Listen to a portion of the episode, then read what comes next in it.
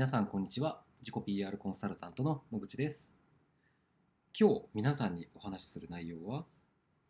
自信はフィジカルに鍛えようということでお話をさせていただきたいと思います。ここまで面接で好印象を与えるための要素としてハロー知性を作り出す視線声外見そして説得力のあるトークについて説明をしてきました。当然のことですがいくら念入りに自分を演出していても面接の場でおどおどしてしまってたら好印象を与えることは困難ですよね。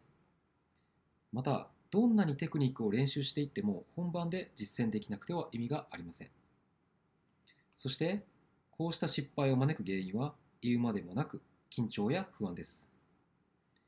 緊張や不安はあって当然ですがそのせいで実力を発揮できなければ困りますよね。そこで自信をつけることで緊張や不安を適度なレベルまで軽減しなければなりません。今回は面接本番で最高のパフォーマンスを発揮するために必要な自信をいかに身につけるかを説明したいと思います。自信をつける方法不安をなくす方法というと精神論や根性論を持ち出す人が未だにいます。当然ながら私の方法はそういったものでは全くありません。基本的に人間の精神状態というものはコントロールするぞと頑張ったからといってコントロールできるものではありません。やる気とか根性とかの問題ではないのですね。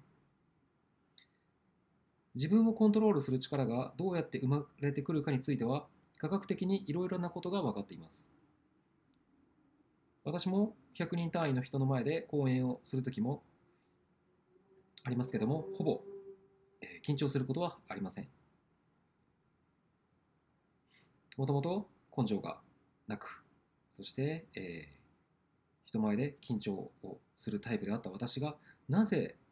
現在自信を身につけて緊張や不安と無縁になれたかといえば、科学的に正しい方法を実践してきたからなんですね。では、その正しい方法とは何か説明したいと思います。1、毎日30分運動すること。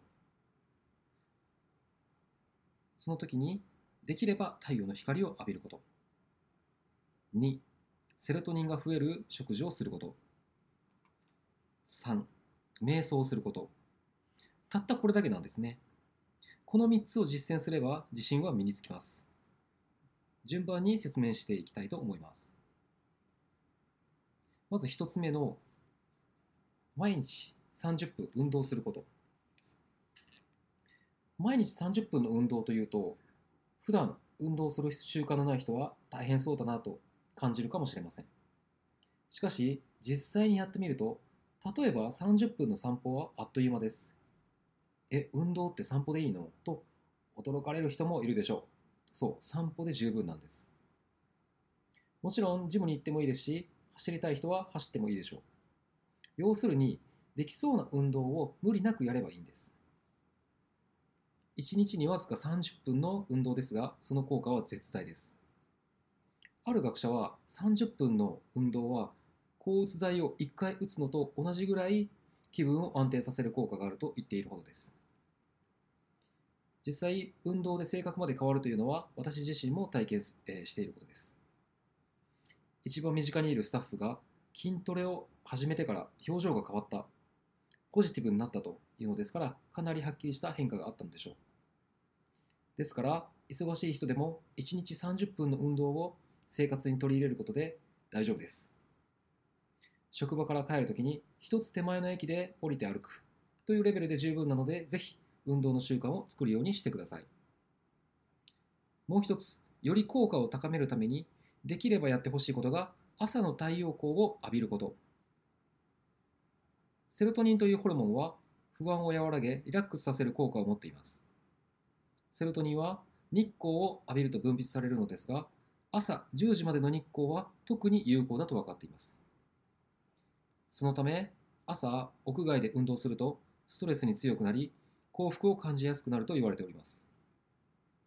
さらに夜になるとセロトニンはメラトニンという熟睡を作り出す物質に変わります。よく寝るためにも朝の運動はおすすめです。このように朝に運動ができればメンタル面でも最高の効果を期待できます。ただしもちろん朝起きるのが辛くて運動自体が嫌になっては本末転倒ですから無理は禁物です。例えば出勤の途中にウォーキングを30分取り入れるといった方法を試してみることがいいでしょう。ちなみに毎日の運動習慣とは別に強いストレスで追い込まれた時も5分ほどの散歩は効果的です。ただしこれには条件が一つあって緑が見えるところで散歩をするということ。これはグリーンエクササイズと呼ばれる方法で緑が見える場所で5分間軽く散歩をするだけで人間のストレスは大幅に軽減されされることが分かっています。そんなバカなと私も思いましたが試しに近所の神社を散歩してみたらたちまち気分がすっきりしたのには驚きました。仕事や勉強の合間に気分転換をするなら座ったままスマホをいじるのではなく近所の公園や神社に散歩に行くことがおすすめです。また短時間の運動は面接の直前にも有効です。大事な試験や仕事を前にすると誰でも一生懸命に準備をします。面接の前日や当日ももちろんそうでしょう。そういう時には運動どころではないと思いがちですが脳の仕組みを考えると逆です。面接の直前こそ運動すべきなのです。脳科学的には人間の脳が、えー、最も回転するのは運動をした後から30分から1時間後。そこから約3時間は脳がフル回転する最高の時間帯です。つまり面接の前に運動をする方がより良いパフォーマンスを出せるということですこの場合の運動は中程度の運動で良いと言われております具体的には階段の上り下りをゆっくり10分ぐらいそんな余裕がなければ早めのスピードで5分でも構いません。これだけで脳が活性化しますから、恐れずに実践していきましょう。先ほど朝の日光を浴びるとリラックスを促すホルモンであるセロトニンが分泌されると、えー、お話ししました。セロトニンは不安を軽減し精神を安定させるために最も重要なホルモンです。そしてセロトニンを増やすためには食事を変えることも効果的です。そこで2つ目にお勧めしたいのが、セロトニンが増える食事をすることです。セロトニンを増やすに役立つ食べ物は特別なものではありません。例えば、サバ、サンマ、イワシといった青魚、バナナ、牛乳、豆乳といったものが代表的に挙げられます。コンビニでサバ缶とバナナと牛乳を買って食べればいいのですから、料理ができない人でも問題なく摂取できるでしょう。他にも、豆腐、納豆などの大豆製品や、チーズやヨーグルトなどの乳製品など、セロトニンを増やす食品はたくさんあります。これらを積極的に食べることにしましょう。基本的に好きなものを普段の食事に取り入れればいいのですから、あえて言うなら朝の摂取がおすすめです。前の晩に料理を作っておいてもいいですし、朝食をバナナにするだけでだけでも手軽にできるでしょう。面接の本番で実力を発揮できる安定したメンタルを生み出すための方法、最後の3つ目は瞑想です。瞑想は最近ではストレス対策や集中力アップの方法として注目されていて、ビジネスパーソンでも実践する人が増えてきました。特に Google が導入したマインドフルネス瞑想などは有名です。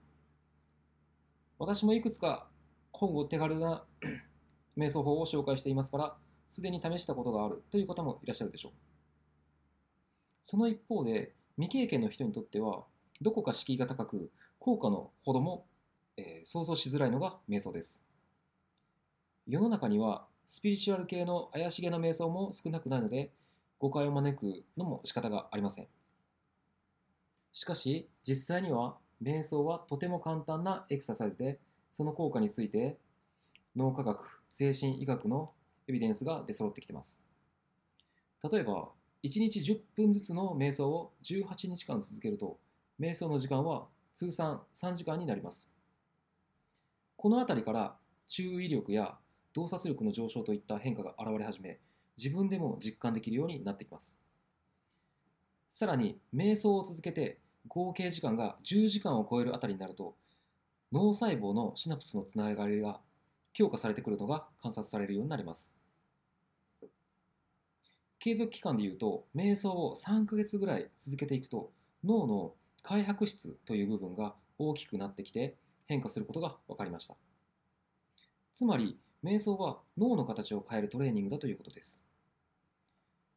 まるで筋トレで腕が太くなり、胸板が厚くなったりするのと同じように。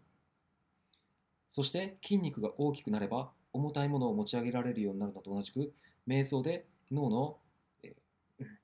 開白質が大きくなると、自然に自分の心をコントロールする能力は高まってきます。つまり、根性がなくとも不安や緊張に対処できるようになるということです。瞑想のいいところは、これだけ効果で、えー効果的でありながら、実は簡単で、誰でもすぐ実行できるということ。もちろん、瞑想にはいろいろな方法があって奥深いものですが、基本的には次の手順を守ればいいだけです。一つ、背筋を伸ばして座る。椅子に座っても床に、えー座っても結構です。2、姿勢を保ったまま少しリラックスして軽く目を閉じる。3、5秒以上かけてゆっくりと息を吸う。4、5秒以上かけてゆっくりと息を吐く。5、このペースで呼吸を続ける。瞑想でやることは実はこれだけなんですね。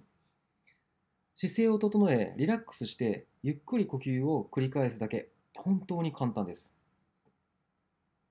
よく、瞑想するときは心を無にしなければならないんですか？と質問されることがあります。確かに無にできればベストでしょうが、それはよほど修行を積まないと無理でしょう。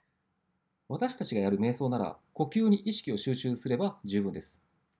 例えば、瞑想中に、今日の晩ご飯何にしようかなと余計なことを考えたら、呼吸に意識を戻す。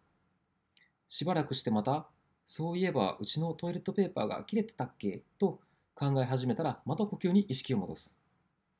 この気が早々になったら、呼吸に意識を戻すという作業があたかも筋トレのように脳を鍛えてくれるわけです。実際、瞑想のメカニズムは筋トレと似ています。ダンベルを持ち上げると腕の筋肉に一気に血,、が巡るのを感じます。トレーニングが終わった後には腕がパンパンになるでしょう。これは疲労した筋肉に栄養を送るために血が巡っているわけです。瞑想をした場合の脳もこの点は全く同じで前頭葉という部分に血が集まるのです。瞑想は前頭葉を鍛える筋トレのようなものです。この前頭葉が感情をコントロールし集中力、意識力を作り出す役割を担っているので、瞑想はメンタルを安安定させ、自信を生み出してくれるというわけです。ここでは座ってするオーソドックスな瞑想を紹介しましたが、本来はいつでもどこでもできるようにできるというのが瞑想のメリットです。例えば、電車に乗っているときに瞑想をしてもいいわけです。満員電車で本を読んだり、スマホを見ることが難しいときも瞑想は可能です。ただし、静かな部屋で行うのに比べて、電車の中は気が散る要素が多く、その分集中することは困難です。